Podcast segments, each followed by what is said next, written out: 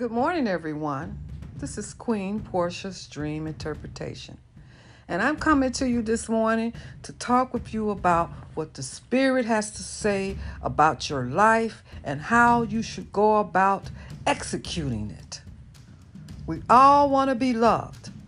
So, that is what spiritual awakening is about. It is about you opening up your inner vision to what the Most High would like for you to be doing in your life, not only towards yourself, but for others.